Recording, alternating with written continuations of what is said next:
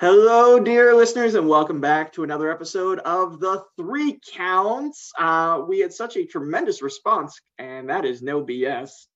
Um, that there was no chance in hell we weren't coming back for this, uh, the next round, as it were, for another fun-filled time of watching pro wrestling on this journey with me.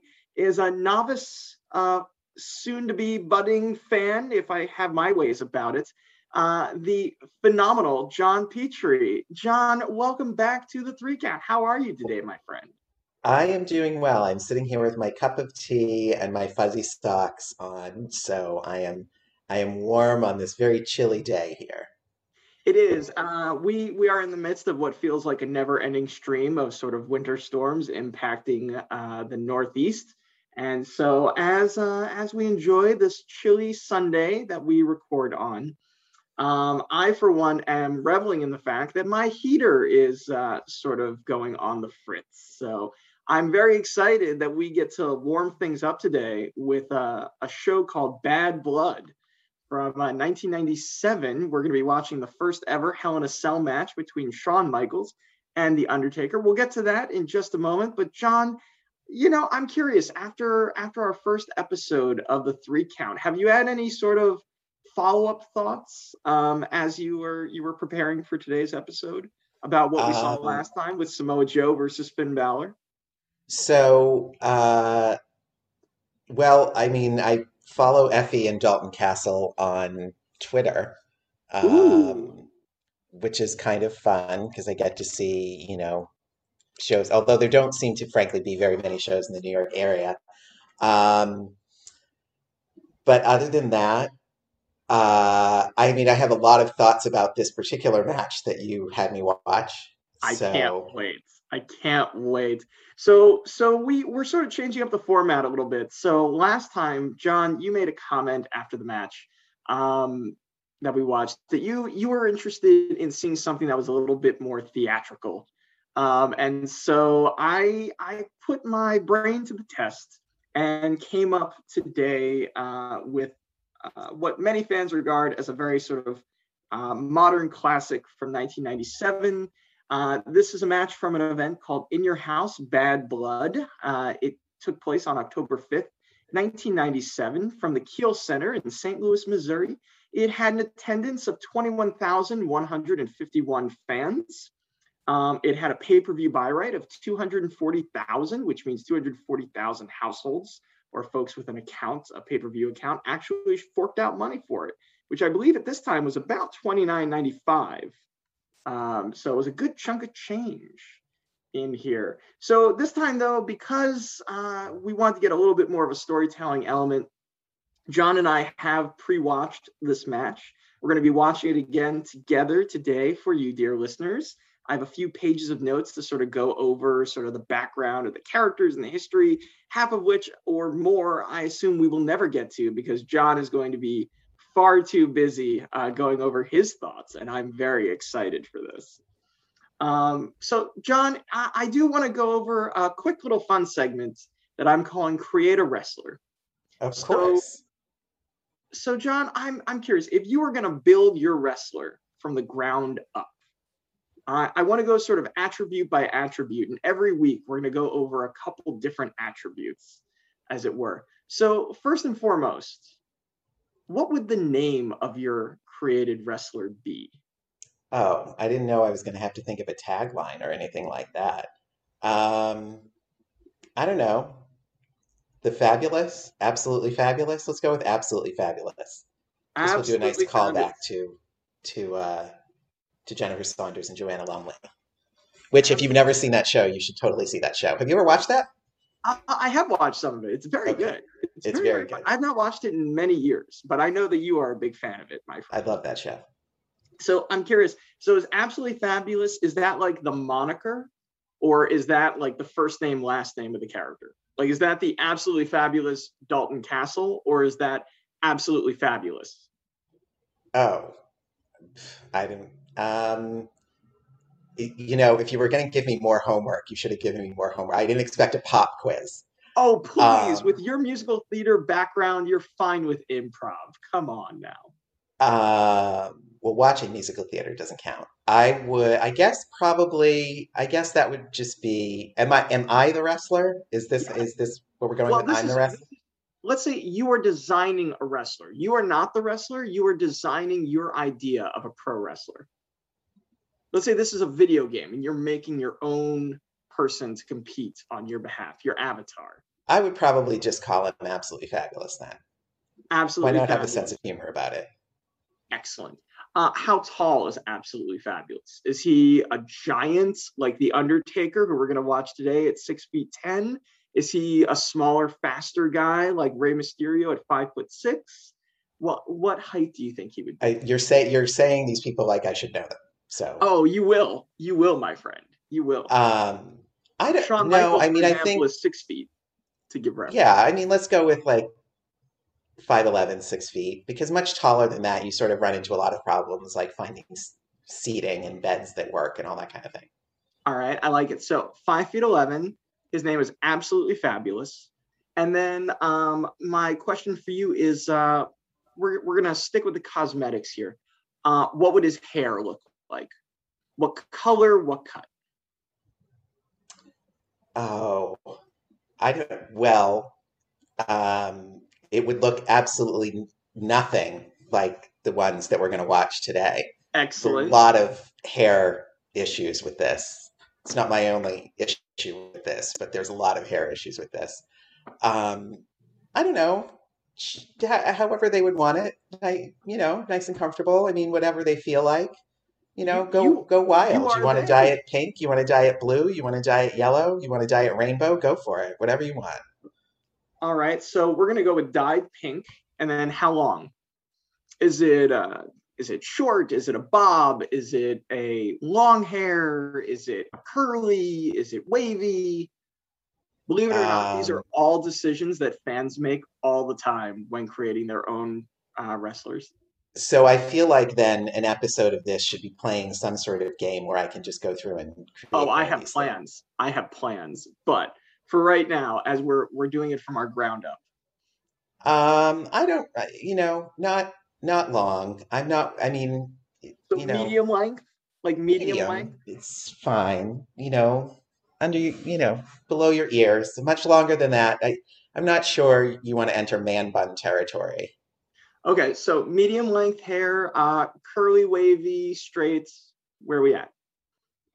Well, I mean, if you have good hair, you can do any of those things. Yes, but what do you want it to look like? If someone's coming out to an entrance with pyro and 21,151 fans are going to be cheering for them, what what type of hair is it?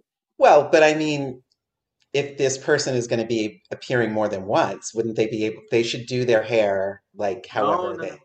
Very very rarely do you change up hairstyles unless it's a major character choice because your hair becomes very identifiable as a character. So for the first iteration, where do you see it? Curly, wavy, or long, or uh, or straight? Um, There are no wrong choices. no, it's not a wrong choice. It's just this is. I'm not. I believe me. I'm not worried about making a wrong choice here. I'm just sort of like, okay, how do I want to think this? Uh, let's. I let's say somewhere between wavy and curly. Let's let's let's celebrate. Um, let's celebrate the diversity of of absolutely fabulous who's multiracial. Oh, I like that. Okay, that's important. Multiracial. Excellent. All right, so those are the first three attributes on our Create a Wrestler segment that we are trying out today. So we have a new wrestler on the scene, folks. His name is absolutely fabulous. He's five foot eleven with dyed pink, medium length hair that is between wavy and curly, and he's multiracial. Uh, more about this budding superstar to come. All right. So uh, right now, what we're going to do is, I think this is a, a good moment to sort of, we're going to sort of dive in today. Um, so let's go ahead and let's sort of, you know, play for the fans uh, listening out there. Uh, the pre-match package. Are you ready, John?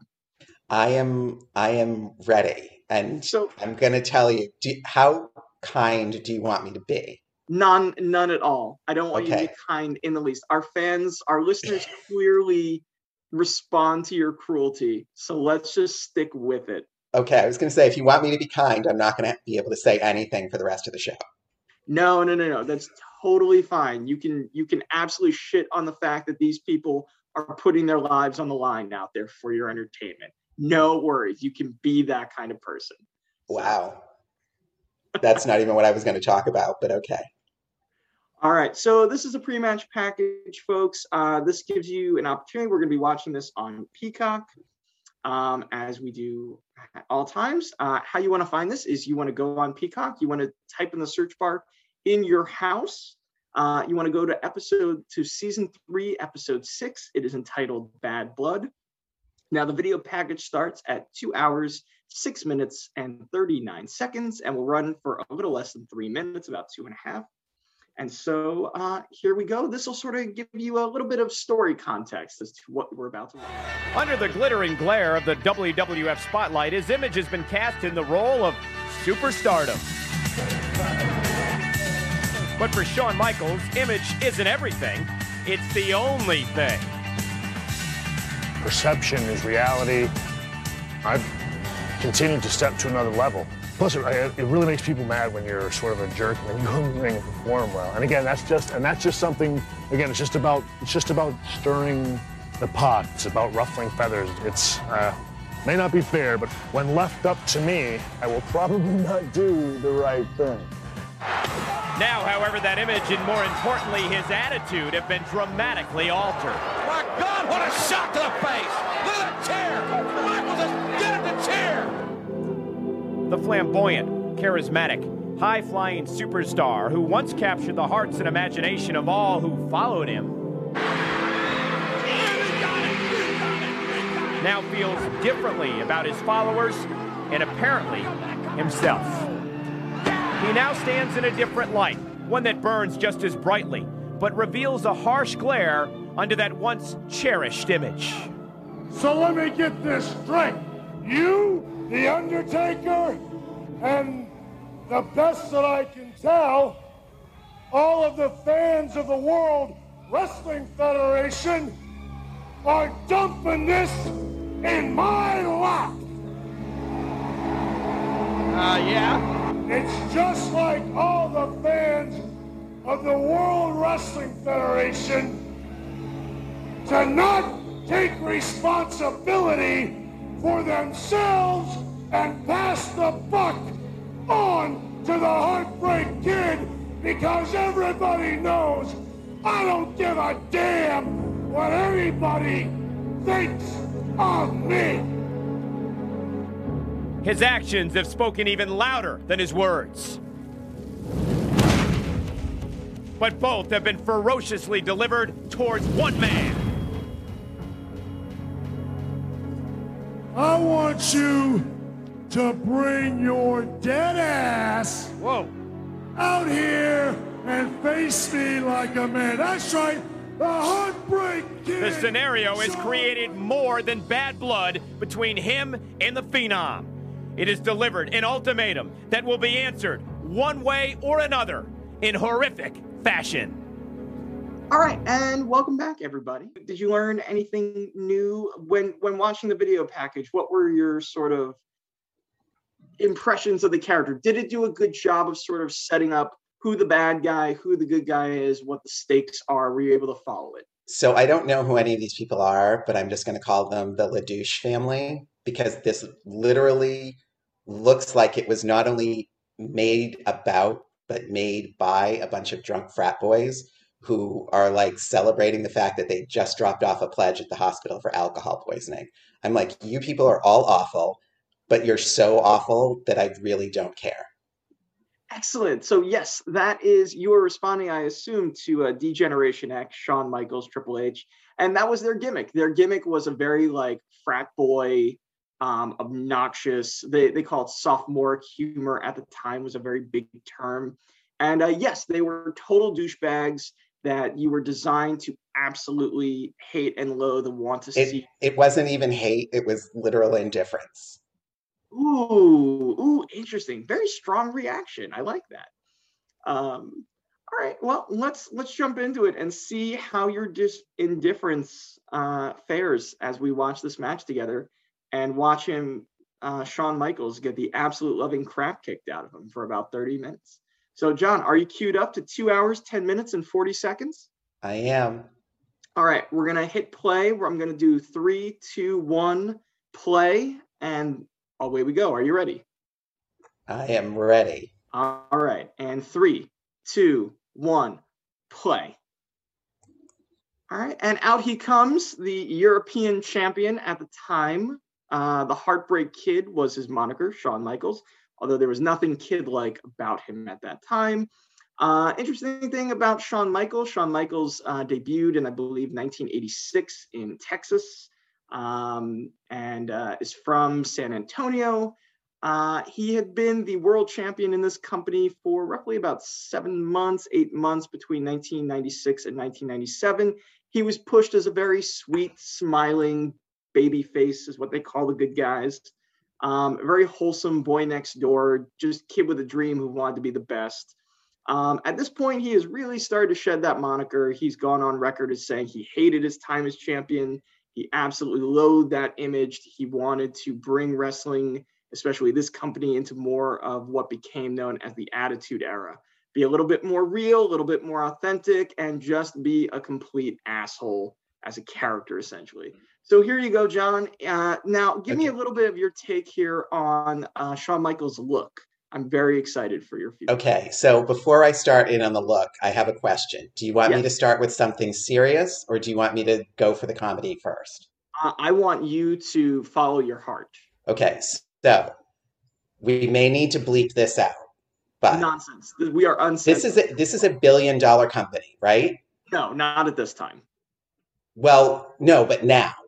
Uh yes, now it is. Okay, so if on the off chance that someone from this billion dollar company is ever going to hear this, I am going to give you some advice that you should really go with. Have somebody watch these matches, and when you see a sign that says fag, blur it out or cut out because already I've started pissed. Yeah, sure.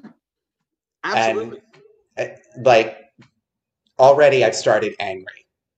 Like to the oh, fact to the point where I'm like I I don't want to watch this. So I've yeah, already I've already started out in the hole. no, okay. nothing wrong with that. Go for it. No, so, yeah, at this time too there was still a very strong there was still a very strong sort of homophobic slant to the fan base sure absolutely but we're living in contempt it's not like we're talking about huckleberry finn where you no, go here's something that i want you to understand from an artistic and cultural perspective you are in this is not high art you are in 1997 for sure yeah, still not still not high art still not acceptable in any way shape or form so pay someone $10 to go through and watch all of these and just blur. It's not that expensive. No, I think you're actually well better than that. They're on salary. They they're there to do that regardless. Um, yeah, take, actually, take yeah. take five seconds out of the match. It's fine. So there was that. That annoyed me already. Sure. Secondly, I don't know what he's wearing, but I applaud the fact that he's found something that would make Lady Gaga say, "Okay, you guys, this is a little too much. Let's pull it back by about thirty percent." I yes, don't know. No, I don't know what he's wearing or why, but I I feel like I just want to go, okay, let everyone see your decisions. Yeah, Shawn Michaels used to he used to be famous for wearing these like bedazzled like rhinestone chaps, um, which you still see wearing here. He changed up sort of his his top gear a little bit um, to where it's sort of almost sort of like an armored chainmail reminiscence um, but whatever it was, like, it was never in style ever. It was never in style. No, there's nothing about this character that was ever in style. Even his hair was never in style. Okay. By the way, let's talk about. I'm sure these people are lovely people in real life. Some I'm are, sure. some are not. But yeah. I, frankly, I'm indifferent to any of them, so I don't care. But first of all, when you are balding, and I say this as someone who is bald, just cut your hair. Don't let it grow long because you look like that idiot at Woodstock who took the brown acid. Just cut it. Just so cut it, it. It took Shawn Michaels until I think 2018 to finally cut his hair. Okay, because I can see I can see in this that he's balding. Just and it, cut and it. it. And I mean, he just he just the balding doesn't stop either. It's a very I mean, it's a very weird thing with pro wrestlers. The Undertaker is now coming out right now to make his entrance. Uh, a quick aside uh, on the match. So this is a bit of a grudge match between these two characters. They had been wrestling at this point about two months. Um, Shawn Michaels had been taking shots at the Undertaker, as you saw and heard in the video package. Um, behind the scenes, Shawn Michaels was the most hated human being in the locker room at the WWF. Everybody hated his guts. Uh, the Undertaker, real name Mark Calaway, has gone on record saying he wouldn't have pissed on Shawn Michaels if he was on fire at this time in 1997. He Shawn Michaels was known for outlandish antics. He was well known to be uh, dabbling in the, uh, let's say, uh, prescription pain uh, killers at this point, going out, partying, drug use, alcohol use. Um, but he was also regarded as maybe the best bell to bell in ring worker on the planet. Um, and that is why he always had the main event spot. Again, they'd wrestle each other a month earlier at a show called In Your House Ground Zero. That show, the bout had no conclusive finish. There was not a pinfall or a submission. And so they developed this gimmick called the Hell in a Cell. This is the very first ever um, Hell in a Cell match. It is a giant cage that goes about 20 feet from the ground to the top. It not only goes around the ring, but it also has a roof on top of it. Uh, this was actually Shawn Michaels harkening back to an idea from 1983 called The Last Battle of Atlanta, of a cage with a uh, top on it between two wrestlers named, you'll love this, John, uh, Buzz Sawyer versus Tommy Wildfire Rich. Um, if that ain't about as Southern wrestling 1983 as it gets, I don't know what is. Okay, can I? Can we just sure. point out for a second, like a completely bizarre thing to me. Go ahead. Like clearly, like the the I don't know rules of this match or whatever you want to call it have gone over, and yet this Shawn Baldylocks here. Um, I love it. Baldylocks. Is, and I, I'm trying to not be disrespectful, but I can't help it. I'm sh- like I said, I'm sure he's a lovely person now. Whatever. He is now. He he. But he's literally had children. He he actually did mature into a very likable human being. Okay, but they're all acting like, why is he putting a lock on the door? It's like, dude, you you went through this. It's it's yeah. uh, you know. So and that is the point of a cage. The point of a cage is to keep people in, but also keep people out and guarantee there will be a winner and a loser. It's known as the blow off or the payoff to a big feud. This was designed to be kind of the final match between these two before they would go on to other programs. Well, if this, I, I have to tell you, if mm-hmm. I, well, I wouldn't spend the money on this, but if someone ever gave me a ticket and forced me to go, I would be pissed Someday. because I'd be like, why am I watching this with an obstructed view? It's like it's I I have seen it's, a bunch. It's like these. moonlighting when Cybill Shepherd would they would do you know, mm-hmm. shoot her with the fuzzy lens. It's like, why are you obstructing my view? It's it's tricky, right? It's a weird balance, and these are chain link fences, and there's nothing gimmicked about these chain link fence. This is the same chain link fence that you would build a, around your house, right? Um, and there's an old adage like if you if you ever want to just like lay one down and roll roll over on a chain link fence to give you an idea of what the hell these guys are putting their bodies up against. I don't know why anyone would want to roll over Chance. You know, Can we... I'll bet there's someone out there who gets drunk enough or high enough and would do it. Yeah, it's one thing when you're drunk, but it's another thing when it's sober and it's part of your job, which is just bizarre to me. Like no no part of someone's job should be injure yourself as much as possible. And that is the goal. The the goal is to make it look like you're being injured without getting injured or but at the same point in time there's no way not to get hurt in a match like this. And again, this is the first time no one had ever been in a cage like this in a match quite with with this sort of Well, this is how they used to play basketball. They would put a, yes, like the earliest basketball games. There was a cage between the audience, the audience, the fans, really? whatever you want to call them, and the yeah. But now, having um, having gone to a few Hell in a Cell matches myself and seen them live, it, it, sort of depends on your seat in the audience. You can still keep track of the action pretty well because the the chain link fence is is thin enough. It, it's an obstruction, but it's not super obtrusive. um, you can still sort of follow the action along. Uh, we have not gotten your thoughts, though, however, on the Undertaker uh, as well, as you guys. This is your first Undertaker match of all time. Okay. So I I actually looked this up to see when this match was. It was in 1997. Yes. The whole wet look with hair, like ended. It like it was was six months in like 1986. So I don't know why anyone was continuing to do this because you know, and they still do it today. The wet look is still very in for pro wrestling. I'm not entirely it's, sure why, because by the end of I, the matches, some of their hair is dried out and very frizzy and very hilarious. Ooh, well, Shawn Michaels just getting, as they say, uh, killed from pillar to post here. He actually got backdropped and his feet hit the top of the cage uh, to give you a sense of how high up he was in the air. Um, sorry, just a, a quick aside for the. No, that's fine. And, you know, trying to. I, I get. So here's the thing I watched this only in about like 10 minute increments Ooh, because I really could not. Um, so you and I have had many conversations about comic mm-hmm. books. That's how we met. That's our work history.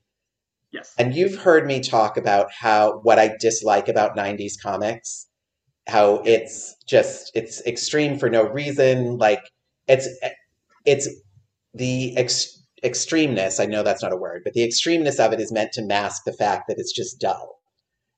This is the personification of this. Like this is literally that's your. I, I was I was like, okay, it's athletic. It's like the last one what, that we watched, it was athletic and it was, you know, it was like, yeah, clearly, of course, they're in positions where they could really hurt themselves. Nobody wants to see anybody hurt themselves. This is just like, I'm going to hit you and I'm going to throw violence at you for like no reason whatsoever. It is the, it, it's just the personification of everything that I hated about 90s comics. So I'm sort of fascinated that this is what you chose. Well, again, for me, I chose something for the theatricality and the soap opera element to it because we didn't really. It's it's not, but this isn't even theatrical. This is just setting something on fire to set something on fire. Oh boy! Someday and, I will. Someday I will do an episode on here of an ECW match where that is literally what they do where they set things on fire and throw people through it. Okay, so just so you're aware, if your goal is to make me want to watch wrestling, that would not be the best choice. I don't know what the goal is of this series yet. You know, we're finding ourselves weak. I'm just letting I'm just letting you know if that's your goal, it's and at least last time I had two hot guys to look at. Now I've got nothing. Ooh, I'm just excited to hear that you thought that uh, that Samoa Joe was was a pretty was a hottie. He was he was hot. I'm still not sure how I feel about the mutton chops, but he's a hot dude. I have a varied range of men that I'm interested in. Now so, I'm very curious though. Even uh, where do you fall as far as a, a, hairy chest? Because Shawn Michaels has a pretty hairy chest. Are you a guy that likes care. a hairy chest? I mean, it, really it, it, doesn't matter to me. Gotcha. I, it really it, it really doesn't matter to me you you don't mind if a guy's furry or or smooth. No, whatever, whatever suits whatever suits him, whatever he feels comfortable with. I mean, really, it's just is somebody comfortable in their own skin. That's sure. That's the sexier thing. I think at um, this point in his life, uh, I can safely say, make this the summation that Shawn Michaels was not comfortable in his own skin. I think even he would go on record right now saying that in 1997 he was not super comfortable in his own skin. Ooh, uh, and yes, here we go. The proverbial pillar to post Undertaker with a, a very fun spot, literally holding up Shawn Michaels and smashing his back into the corner of the cage, then a ring post and back and back and back and back. Men, I would argue, to sort of show the fact that The Undertaker is so pissed off at this guy. He is intent on just beating some sense and respect into him. And there's an interesting one. You just saw Shawn Michaels kick the cameraman. It looks like by accident. The cameraman goes down. The cameraman, that's a little bit of foreshadowing in the storytelling because the cameraman ends Well, that's the thing that I was going to ask you. Like, how choreographed is this? Because so I would I don't care how much hazard pay you're giving me if I'm a cameraman. I'm like, no, absolutely not. I'll be on the outside of this. Thank you very much. So Because it's, it's interesting. these are not small men. They are not small men. Undertaker is roughly about 310 pounds in this match. Shawn Michaels probably about 240, 245. Um, so when when you're constructing a match like this, especially in 1997, you didn't really rehearse any spots. Almost everything you see them do here, they were not doing, you know, a, couple hours before the show. Uh, they would probably walk around the structure. Shawn Michaels actually has gone on record in many interviews consistently saying that as soon as he got to actually see the physical cell, his first question was, "How can we get on top of it?" Because he had some ideas to of how to to do some spots, literally on top of a 20 foot cage, um, which had not been reinforced yet. That was this is before they would reinforce the top of the cell because people didn't know you were going to the top of the cell. So things like the the cameramen, a lot of the moves that they're doing in here, they've done it with each other because they would travel and these two were probably fighting each other on non-televised events three, four nights a week at this point. So they were comfortable, but as far as the spots utilizing the cage, probably they had never done any of it until doing it live. I mean, this is live, live performance, basically, in that sense. There is no net, there's no heavy rehearsal uh, in, in that sort of traditional way. And even for the cameramen, they probably talked to the guy who was the cameraman. I believe for this match, the guy who ends up getting involved is actually a trained wrestler, and they put a camera on his shoulder. Um, they probably talked a little bit about what they wanted to do with him, but they didn't have time to actually like do a full version of this and rehearse it spot by spot. It was more talking it through. Um, can we just talk for a second about how um, it just looked like they were doing some sort of Tawny Kitaen thing from some 80s hairband video? Uh, they Just, like, absolutely were. I, I flinging would their hair back. And can we was- also talk about how this is no longer the 80s, it's the 90s? No, pro wrestling is about 10 years behind, quite frankly, when it comes to musical influence.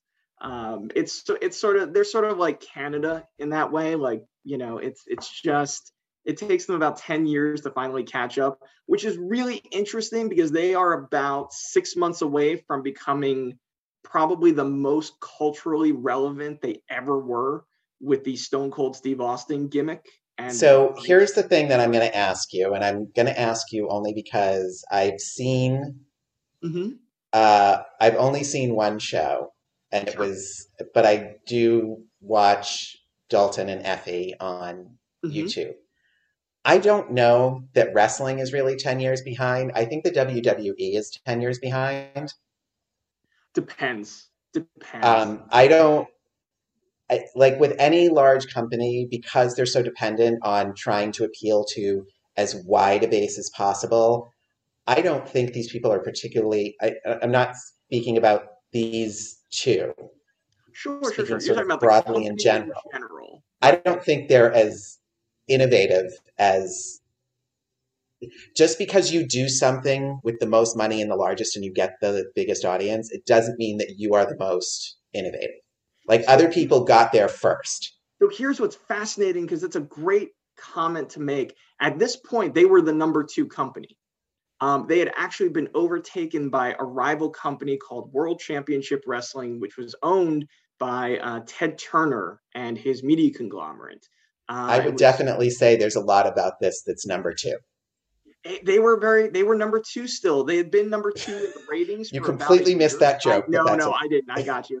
Um, they were they were the second uh, second most popular company in the us um, and the big knock on them had been it's because they were way too behind the times and they were trying to appeal to too massive an audience and this is actually around the time frame where they started saying instead of kids we're going to start appealing oh gosh, a pile driver on the stairs by Shawn Michaels on The Undertaker. That is a clip that gets replayed uh, to this day, 25 years later.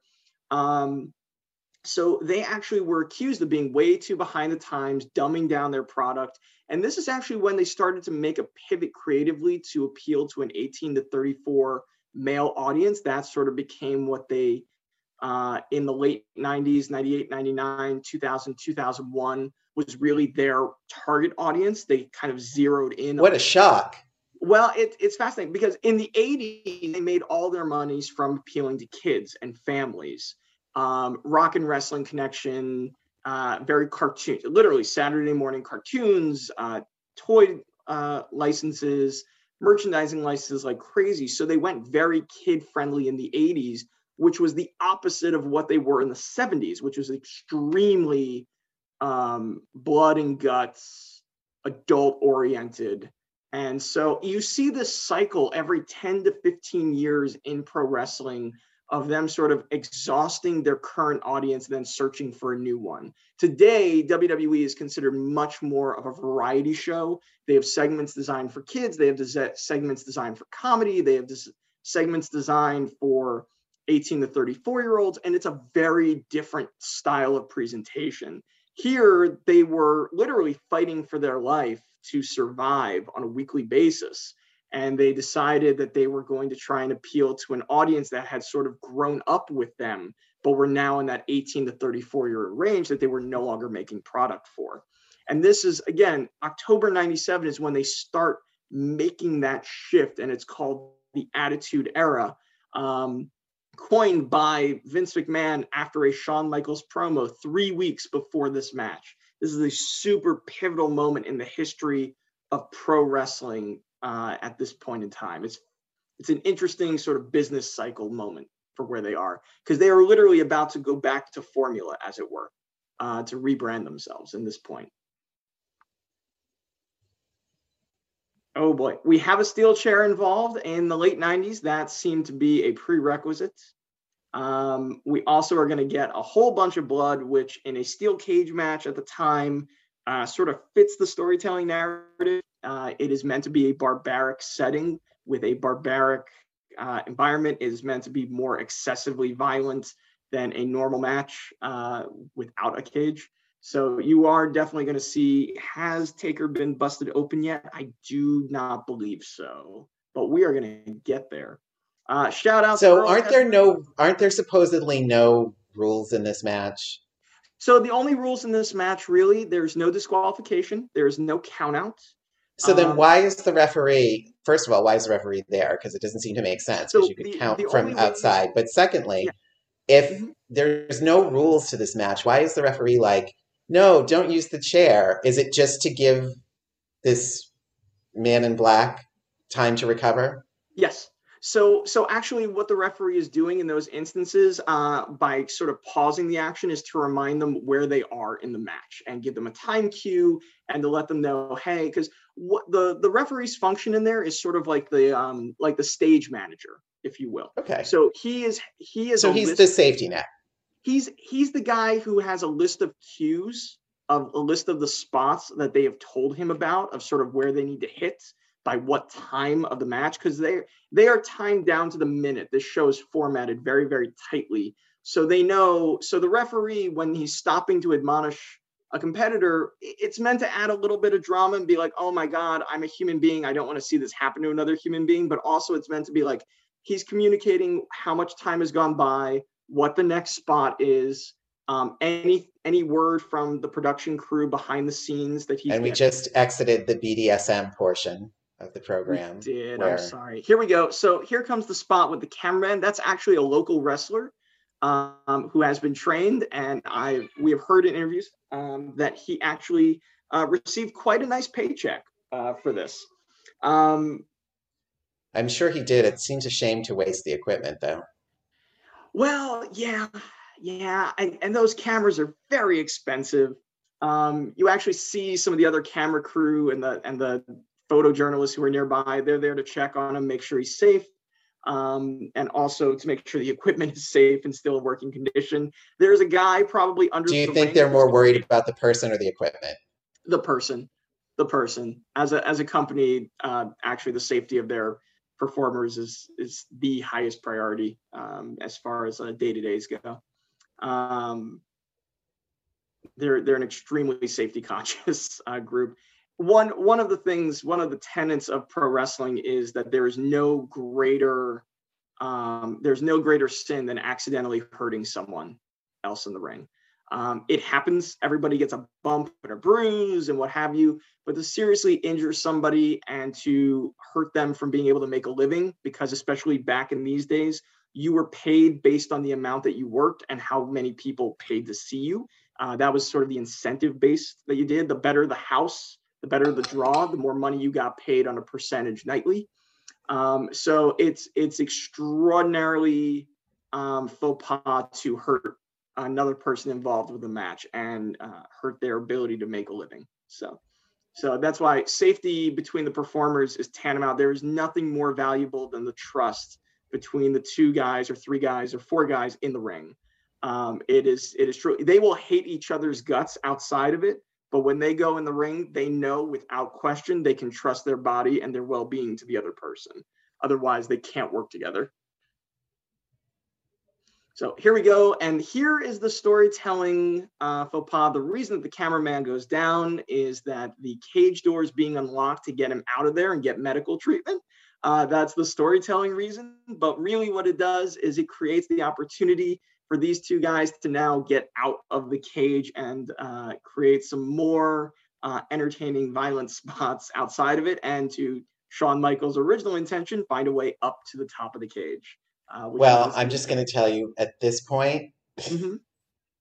when I was watching this, my mm-hmm. thought was, do you know how many Betty White tribute videos I could have watched during the time that I've watched this? Because I don't, I I don't care about either of these two. I don't find this, I don't find this interesting or appealing. I'm sure there's going to be a lot of people who are wrestling fans who listen to this and are like, you just don't get it that's fine. I don't get it.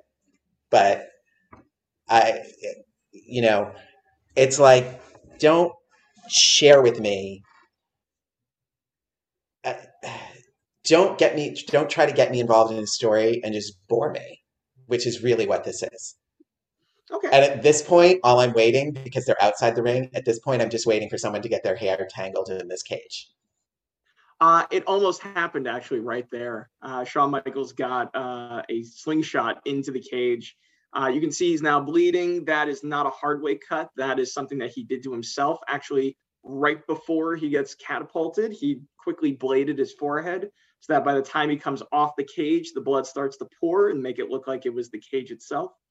Um, so I guess my question is sort of is there is there a way that this story would have been interesting to you? Is there a way they could have told the story physically in the ring that would have been interesting? Um, well, I mean, I, I think part of it is that it's just we're re- we're workshopping, right? So well, there's no. I mean, okay. So first of all, all I can think of is all of the retail that I've worked in my life and all of the classes that I've had to take about how to handle it when someone is bleeding in the store, like bloodborne illnesses and all of that. And all I'm thinking is like this is completely unsanitary on what, so many what levels. What would you do? What what is the what is the protocol? Uh, well, the first thing that you you do is you have to get yourself gloved and masked and make sure, sure that nothing happens to you. Um, and then the next thing, and then you're actually creating kind of a zone around them so that any blood that has spilled is blocked off from other from a customer walking through it or someone it getting on someone else. It's like if it gets on the product, it's fine. That's what insurance is for. But if it gets on another person, you don't want to do that. And then of course, I mean, if there's something where, you know, somebody is profusely bleeding and you have to stop something, you know, you have to like try and um uh you have to try and and put pressure on it so it stops bleeding. That's one thing, but it, you know, then there's obviously call the ambulance, blah, blah, blah. But it's just be very careful, you know, if it's, you know, if you're in a food serving space, like you can no longer use this until you get it sanitized and all kinds of things. Sure. So, but that's literally all I'm thinking right now. Like I'm thinking so, so bloodborne blood illness coming protocol through the cage onto the camera lens. That's a huge no-no. What happened?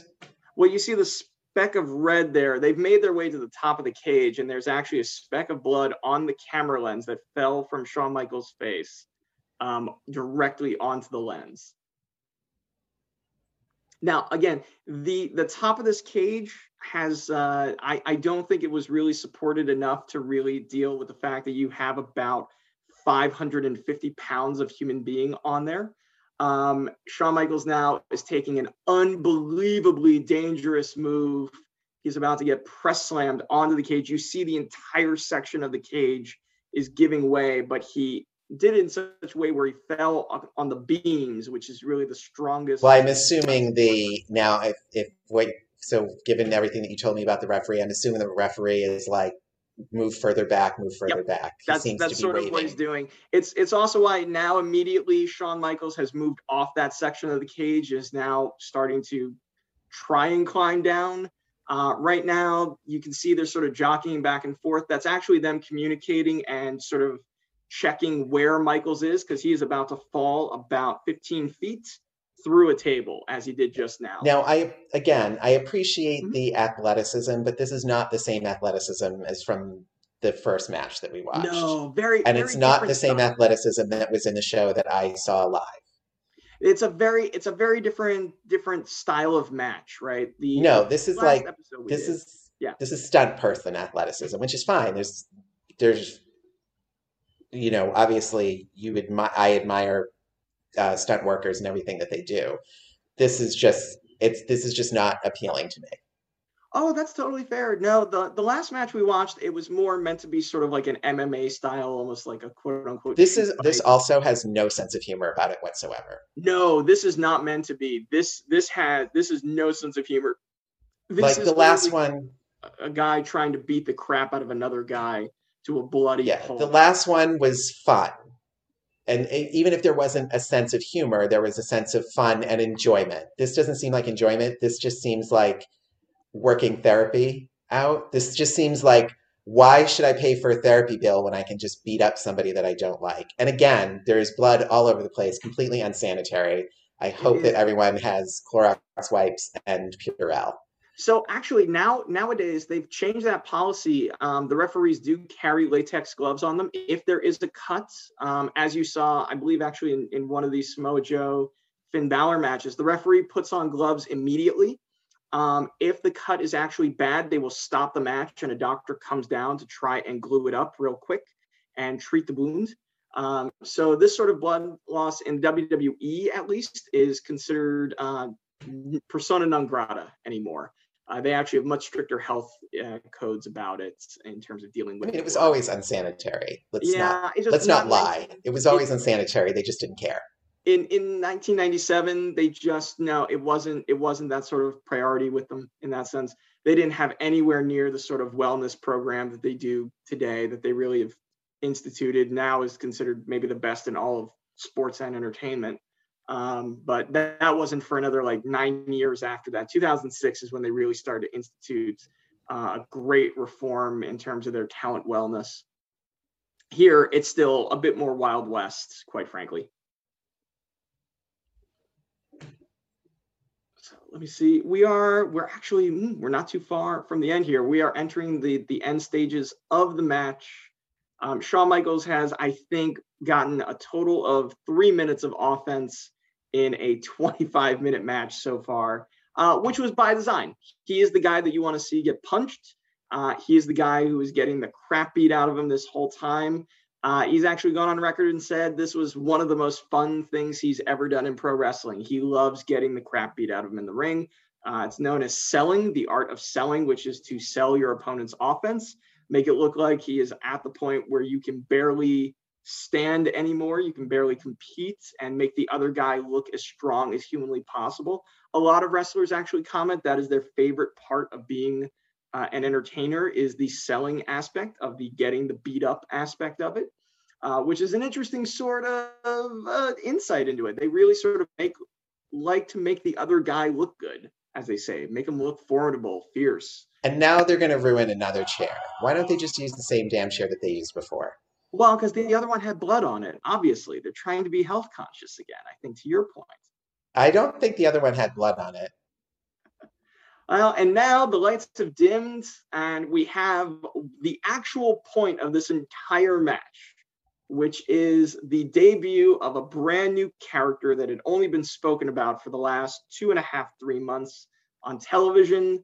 Uh, the soap opera fully kicks in as the Undertaker's long lost thought dead brother, Kane, uh, is making his way down the aisle, rips the door off the hinges. Obviously, that door was treated a little bit uh, so that it could be more easily ripped. However, that door is about 200 pounds, so it is still a very heavy door that man just threw around like it was made of plywood. Um, and I'm sure I was supposed to be shocked at this, but this is, I mean, this whole, the whole point of this, I don't know if this, I don't know if I mean this specific match or if I mean everything, but I mean, the whole point of this is just to be Infinity War over and over again, which is where the good guys sort of win, but mostly they lose so that they can come back. This is like, I, this is like Shangela on RuPaul's Drag Race. It's like poor girl's come back three times and she still hasn't won anything. Just let her win. But I mean, really, that's I, I, I wish I could say I was surprised at this, but I was like, oh, well, we all know what this is going to happen. And another one with the wet look, by the way. What is yes, wrong again, with these that people? Wet look. It's all about the wet look. They are It's like, big on the wet Are they just dipping them? Like I understand you're putting baby baby oil on yourself so that you're not accidentally scratching or tearing. I understand that, but uh, are you like what is what is with it? Do they just dip themselves in baby oil? No, actually, they so so there are a few different tricks of the trade. Um, so for baby oil, I'm just trying to figure out how they get their hair like that. Oh, usually it's a spray bottle. It's a spray bottle. Some guys will actually take a whole bottle of water and just dunk it on their head right before I, I they should go out. I should say more. I'm just trying to figure out why they're doing their hair like that. You know, I think part of it, uh, there there are a few different things. One, I, there. Oh, and so Kane, just to keep the listeners up to speed, has just decimated his brother, uh, who again has thought he was dead for 30 years at, due to a fire that the Undertaker caused as a child that also killed their parents. Um, and now that his long lost brother has returned out of nowhere to cost him a title shot and declare. So war in other words, it's just uh, the Clegane family from Game of Thrones. yeah, a little bit, a little bit, but before Game of Thrones. So on No, Ga- I think could I think the Game of Thrones book was before this. That was the first one. When was the first one published? Uh, Oh, we're gonna look, look this it up. up. right now. I'll look it up now. So Shawn Michaels is basically unconscious and yet somehow still wins the match because the dastardly chicken shit heel comes out with a win. Fans are booing, really pissed off that the hero did not win the day. Shawn is literally being carried out of the ring right now, a bloody mess. And the feud with Kane and The Undertaker uh, kicks off what would last about eight months. Uh, they go well until I want to say April of 1998, and even then, uh, the two of them would have a career and they would come back fighting against each other, tag teaming together um, for about winning titles together from each other for about 20 years. Okay, so can we talk about the need that this man had to take off his shirt? Oh yeah, no, I don't know. It's it's a weird thing. They they get Because he was wearing like a twenty dollar Kmart shirt, which get a little blood on it, dude. I think you're making enough money. But the first Game of Thrones book was published in 1996. Was it? Oh, so maybe Yeah. they did steal from it. It's very possible. Um, gosh, that's hilarious though. But you're absolutely right. He did decide to just take off his shirt. Did Hunter Hearst Helmsley? It's a thing. You see it a lot. Wrestlers get out into the middle of the crowd and they just start taking clothes off. They just want to show I mean, that's fine. I have I have no problems whatsoever with men taking their shirt off. I just need someone to explain to me why. Like if you're going to take your shirt off and like autograph it and give it to somebody, that's fine. But if you're just going to take it off because you're just going to take it off, it's like it. it but again, this be fair, is if you were is- in that good of shape, if you had those arms and those pecs, would you want to wear a shirt? No, I wouldn't want to wear a shirt. But if I'm telling a story, there needs to be a reason for everything that happens. You don't have a gun in the scene unless you use it. Like Well- if he was going to take his shirt off to like choke someone, or if he's going to take his shirt off to put the Fair you know point. to like stop the wound, that's fine. Actually, that would have been great. I like going back. I totally agree. Had he used the shirt to try and help his best friend, you know, stop bleeding, I think that would have been a really wonderful, humanizing moment. I think they missed a major opportunity there. I appreciate that that poke at it. I missed a major opportunity to watch Betty White tribute videos because I was watching this. Well, I tell you what, my friend, the match is now over. You've made it through your second match that you absolutely loathe with every fiber of your being.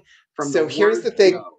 Here here is the thing that I was thinking about that made me giggle last night. Can I stop this because the Oh, the absolutely. Background chitter chatter is making give me a headache. Um, not our background chitter chatter, the background chitter chatter of this person. Um, here is the thing. When I was, I was like, why is he having me watch this? Because this is like, I'm not sure. Like, is the point to make me like wrestling? Is the point like what is the point? I was like, this is the equivalent of Matthew calling me and being like, John, I just met this great woman that I totally want to set you up with. I think you really like each other.